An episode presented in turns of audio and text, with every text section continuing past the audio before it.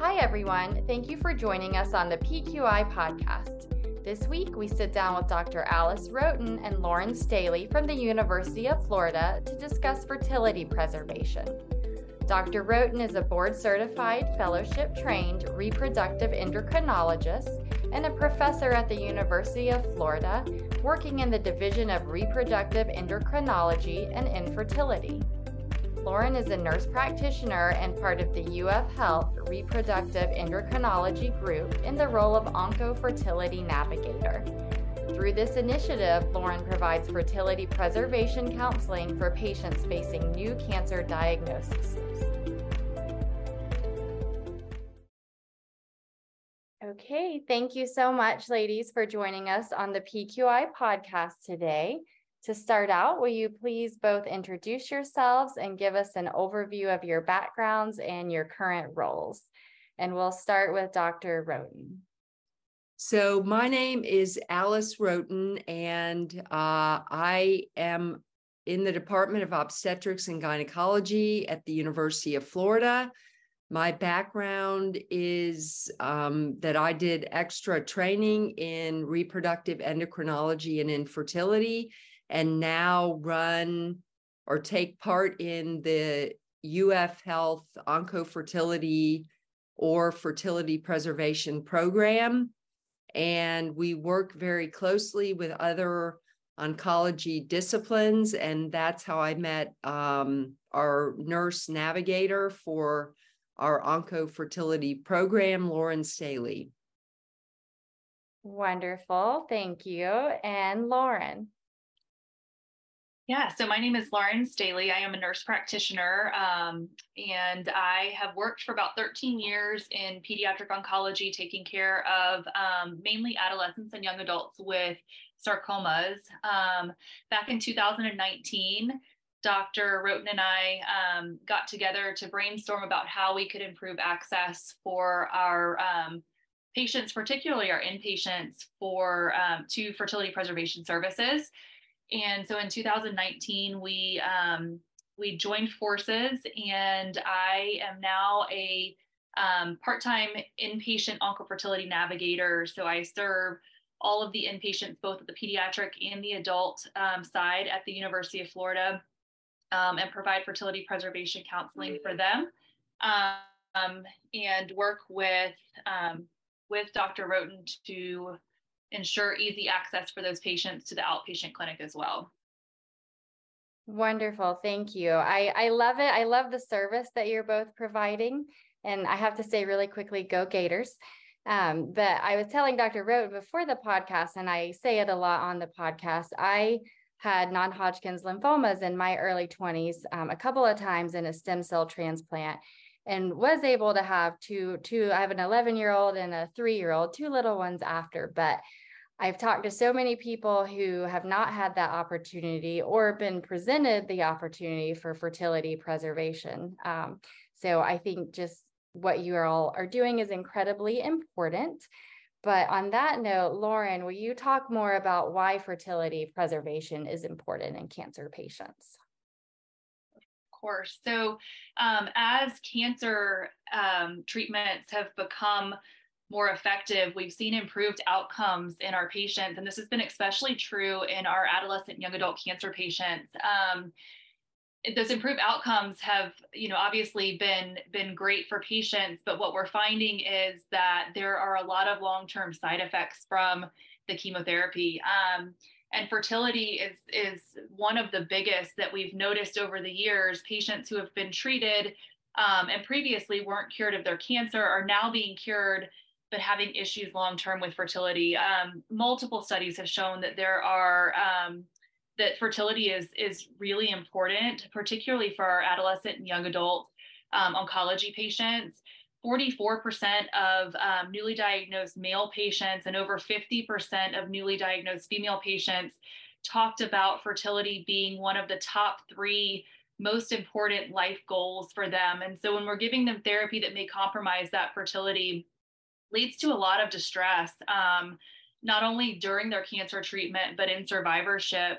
Um, and, and it's led to a lot of um, negative quality um, of life issues with these patients, impaired relationships, um, you know, difficulty with processing, um, the inability to have kids, feeling like they don't have self worth. Um, and so it's extremely important that we address these issues uh, with with all of our patients, but primarily with our um, with our kids and our adolescent and young adult patients. Thank you. Yes, yes, a lot a lot to unpack there and a lot to consider. So, what exactly are you all doing? Dr. Rhoton, will you give us an overview of your program there at UF? So, Ginger, that's a really good question. And um, I appreciate you sharing your story because really the goal of our program is multi um, disciplinary and multi specialty. So, the hub of the program, which is called the UF Health Hope Network, is um, helping oncology patients become educated about their um, their options. And so the program involves a collaboration between reproductive endocrinology, which is really the, I would call it the headquarters of the program. And then in that program, there's um, other reproductive physicians. We have pediatric oncology, nurse navigators, we have embryologists, we have surgeons, um, and so the clinical aspect involves a cross departmental effort to, you know, really get to see and counsel all of these patients on their options. So just this week, I saw um, a young woman who was 30 with breast cancer. And, you know, two weeks ago, we saw a young man with um, lymphoma. So there's a clinical aspect, then there's a an educational aspect, and we've held two statewide CME meetings so that other providers in oncology fields can be educated about what can be offered and be able to go back home and better serve their oncology patient populations. And then there's also a research component, and we have several studies, mostly clinical, that focus a lot on how to better educate providers about what we can offer. And fortunately, we've had grant funding from several local foundations, including um, the Climb for Cancer Foundation and other foundations, so that even though a lot of these services aren't covered by um, insurance, we still have funds for underinsured or uninsured patients. So it's really a multi pronged program that we hope, you know, crosses the entire institution of oncology patients. That is a fantastic program, and I really appreciate. I know I first saw you speak at a Florida um, oncology event, but I appreciate that you all are, you know, giving your time to educate others that may, may not be at UF, um, just to get the word out and to help help as many patients as you can. And I know you mentioned that you saw a um, breast cancer patient and lymphoma patient this week but um, will one of you or may, maybe Lauren um, talk about are there specific types of cancers or treatments, um, age groups where fertility preservation is of more importance? Yeah, so um, in a in a perfect world, we would see any patient and every patient that's you know between the ages of of zero and 45. I think all patients deserve to have information about how their cancer treatment may affect their fertility. Um, and know what the risk of infertility is moving forward that being said, there are obviously high risk groups um, that we try to prioritize and make sure are seen um, 100% of the time. Those are um, are the breast cancers, the GU cancers, um, ovarian cancers, testicular cancers, and then a lot of the sarcomas um, where patients are getting high risk medicine. So any patient that's getting alkylators, um, cyclophosphamide, ifosfamide, should definitely be seen. We know that those drugs are associated with higher risks for infertility. Um, and then any patient who's receiving abdominal or pelvic radiation um, also needs fertility counseling. Thank you. That that is very helpful. And then, so what are the options that are available for these patients? Um, so for males, the most common thing that is done, and it's pretty much the majority of males, is they do sperm banking. So they come into clinic or in the hospital, they collect a sample of sperm, and then the sperm is frozen at our clinic. It can be frozen indefinitely if there were a younger male or some individual that couldn't collect a sample, we do now have a fertility urologist that could do a sperm extraction procedure at the bedside or in the clinic.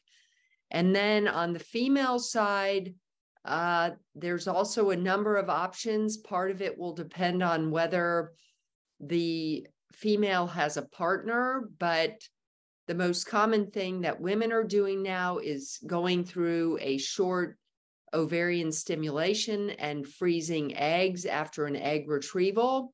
If they have a permanent partner or life partner, they could choose to freeze embryos on that same short time frame.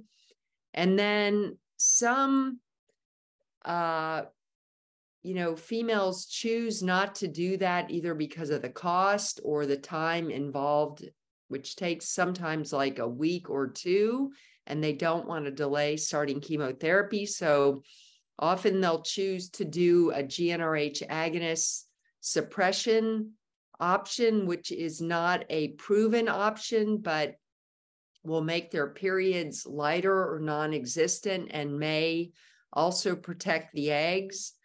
And then another option that is really only available here at the moment in the state of Florida, which would be to freeze ovarian tissue for women. So if someone wasn't able to go through an IVF type of cycle, they could go through a laparoscopy, get some small pieces or one of their ovaries removed, and then the strips where the eggs are would be frozen. And later on, those pieces could be transplanted back. And then finally, if somebody was getting um, radiation to the pelvis, they could go through uh, laparoscopy to move the ovaries out of the radiation field up above the pelvis called an ovarian transposition. So we can really offer a wide range of choices for both males and females. And most of these are available pretty much on an urgent basis all the time. Okay, wonderful. There actually are a lot more options available than I, I would have initially thought. Um, and so I know that you would have to speak with the patient, obviously, about about the options. But when should the fertility preservation conversation happen, and who is leading the conversation? And then I guess along with that, I also have the question, kind of the question in my mind about kids and how pa- how parents handle or respond to that conversation as well. Yeah, so um, studies have shown that these conversations need to happen as early as possible in patients' cancer journey. So while the patient's having staging or um, you know arranging for a port placement or planning for what kind of chemotherapy they're going to get, we can start having these conversations even if the plan is not known 100%. You may not know exactly what drugs or how many cycles patients are going to receive we can start having these conversations. It's especially important for women who need a little bit longer if they're going to preserve eggs or embryos um, for the ovarian stimulation. So, our, our hope is that conversations happen as soon as we know that a patient has um, has cancer and is going to be receiving um, chemotherapy or radiation. Um, the conversation can really be be started by anyone. Um, I think this is one of the the most important take home messages is that it doesn't have to be the reproductive endocrinology team, it doesn't have to be the fertility team. Um, it can be the oncologist, it can be the bedside nurse, it can be the radiation oncologist, it can be the orthopedic oncologist. Um, you know, if, if they've got a, a comfort level of starting those conversations, it makes our job a whole lot easier because we know um, you know the patients are are kind of know what to expect when we come to talk to them about their options ultimately, if a patient is interested, um, then the fertility team needs to be involved so that we can have more in depth conversations about what the specific risk is with their treatment um, and what the, the patient specific options are. Um, you know, given the the timing of when chemotherapy needs to start and the the health of the patient, we obviously have to collaborate with their with their other medical providers to make sure that they're safe to to have a fertility preservation procedure but the conversation should start early and by anybody who touches that patient um, ideally Wonderful, thank you. And then what are some of the common barriers that you find to fertility preservation in cancer patients? Sure. So, along the same lines, I think a lot of providers are very uncomfortable talking about um, reproductive medicine. I think they there's a lot of cultural biases and a lot of um, of discomfort bringing up these issues. I think this is especially common in the in the pediatric world.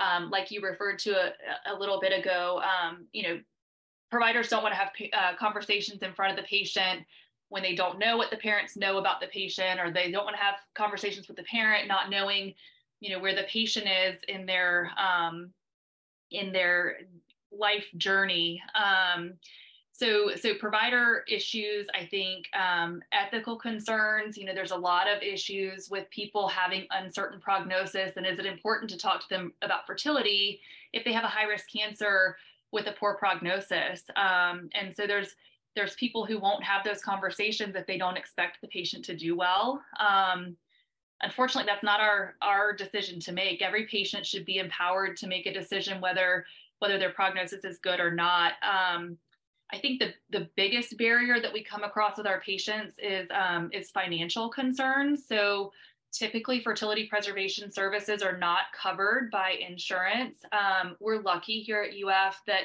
we have a foundation that helps to cover the consult fee um, if the insurance doesn't cover it and is also able to help the underinsured um, with the cost of sperm banking if that's their only barrier. Um, but it's not the same for women. Women um, fertility preservation procedures, you know, run between eight and ten thousand dollars, and for most patients who have um, just received a cancer diagnosis, they're already very overwhelmed with what the cost of their medical care is gonna is gonna be, and so asking them to then pay this money to um, to store eggs or or embryos is is often quite overwhelming for them.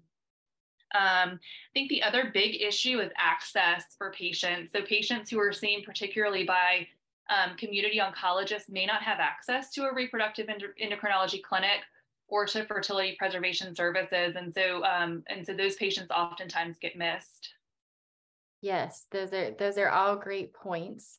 And would you just on, on that last one really quickly, would you usually recommend that they um, tra- travel to a center like yours, or do you know what the community is typically doing in those situations?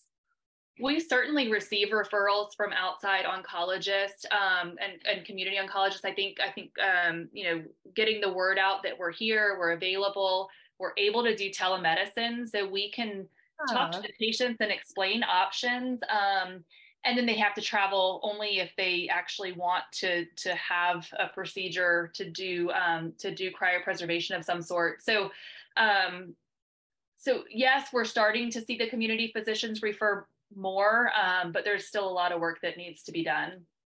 Okay, thank you. And then you've both touched on foundations, but are there specific foundations and resources? It, so- it sounds like there are, but to help patients financially with fertility preservation? Um, so the answer that's a really good question, and we rely on several foundations. So, or, or I would say I mean, they're resources. So I'll tell you about the resources and then the foundations. So, resources that are available one is um, called Verna's Purse, and that is through a company that does long term gamete storage that we use. And Verna's Purse will pay for the cost of storage, yearly fees for sperm, eggs, embryos, tissue. It's a simple one page application. And so a lot of um, individuals use that to help pay for storage long term. Another option that's available for fertility medication coverage is through one of the fertility pharmacies. It's called the HEART program, and it will cover if if people have financial need the cost of medicines up to somewhere around $5,000. So we use the HEART program frequently to help pay for the cost of medications. And then there are some foundations, such as the Alliance for Fertility Preservation, that sometimes will do grants for patients. And usually that's for women because the costs are so much higher. And then locally, uh, we've gotten funding from Climb for Cancer for to help cover patient services, as well as another family foundation called the Pruitt Family Foundation. And both of those have donated enough to help at least to meet the need that that every individual cannot i mean is assured that money will not prevent them from at least hearing about their options that is great. I didn't realize that there there were so many options. So I'm I mean that that's reassuring and I'm I'm hoping it's similar in other areas of the country. Um, but I'm sure part of that is due to the great work that you all are doing as well. And then our membership is made up of pharmacists, technicians, nurses, physicians, and other oncology team members. What would you want them to most know about fertility preservation and how can they help patients? Uh, that it's a great question. So a few weeks ago, I gave a um, you know, like an in-service training exam to the pharmacy students at UF.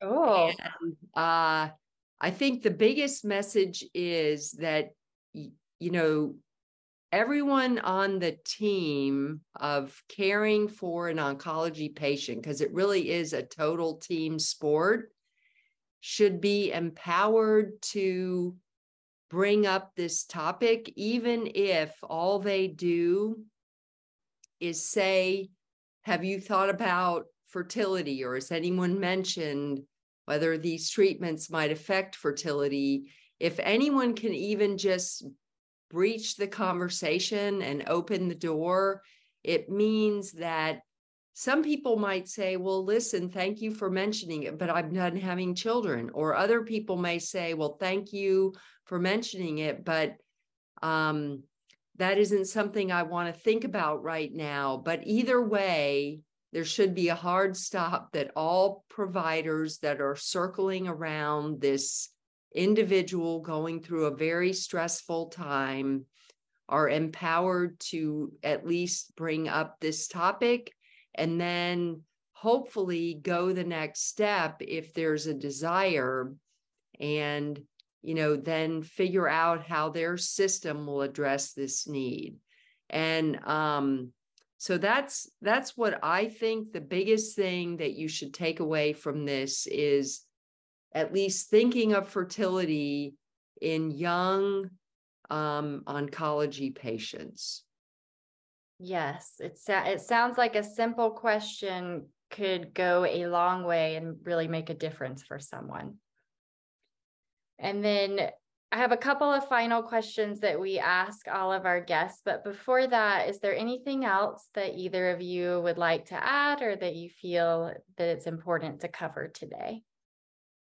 Uh, I mean, I one thing I'd like to mention is that um, you know, fortunately, uh, you know, around the country as a result of major educational efforts from the Oncofertility Consortium. It's sort of a research network and clinical network that originated out of Northwestern University. As a result of that, really all over the country, reproductive endocrinologists have incorporated this type of services into their clinical practices. So if someone lived in, let's say, I don't know, um, you know, somewhere in Louisiana, and there's an oncologist or a pharmacist or a social worker or anyone on that team that had a patient interested in fertility preservation, they could go online to sart.org. That's the Society of Assisted Reproductive Technology.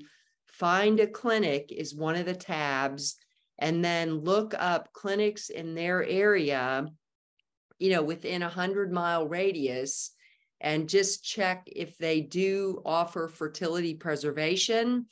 And so it is a way to sort of no matter where you are, try to accomplish these goals for your oncology patients. That is a great resource. Thank you for sharing it. And we'll we have show notes, so we'll we'll link the website in the show notes so everyone has access to that. And then this podcast is called the PQI Podcast to bring awareness to NCODA's positive quality intervention resource. I think that you have had the opportunity, Dr. Rhoton, to maybe look at a couple of those, but what value do you see in this resource? It's it really is um I mean doing exactly what we would hope if our family member needed oncology care is to make sure that everyone, including the patient themselves, who, if they're educated and empowered to understand what we're doing for them, it makes them um, uh, you know, you know, able to follow their plan of care more. They understand more. So I think what you're doing is integrating the care that people are getting and helping educate providers of oncology care and also patients, which is an essential resource, really.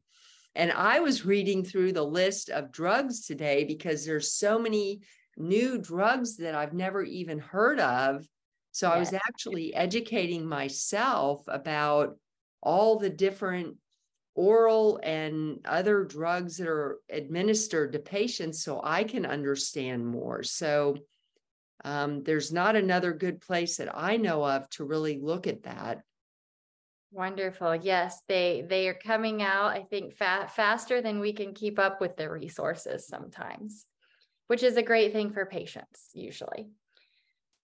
And then we have one final fun question that I would love for both of you to answer. And I'll, I'll let whoever maybe comes up with their answer first go first.